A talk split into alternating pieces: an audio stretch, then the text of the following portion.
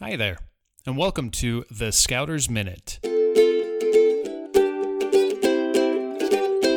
This week's Scouters Minute is brought to you by us, scouterlife.com. Make sure to check out our trading post for upcoming online merit badge courses and subscribe to our blog to receive a weekly summary of all things scouting, ranging from gathering activities, how to's, recipes, and program helps.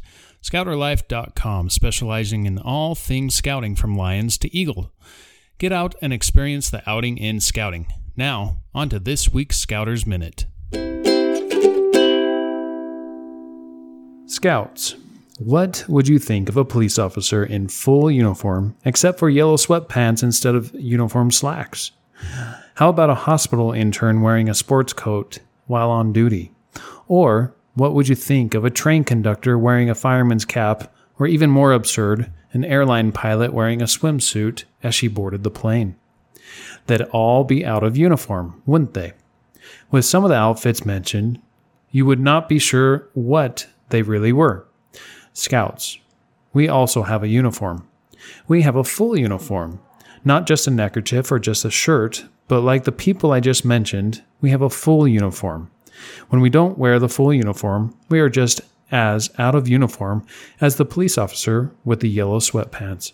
The flag code says that when we are in uniform, we salute the flag with the scout salute, but when out of uniform, we salute by holding our right hand over our heart.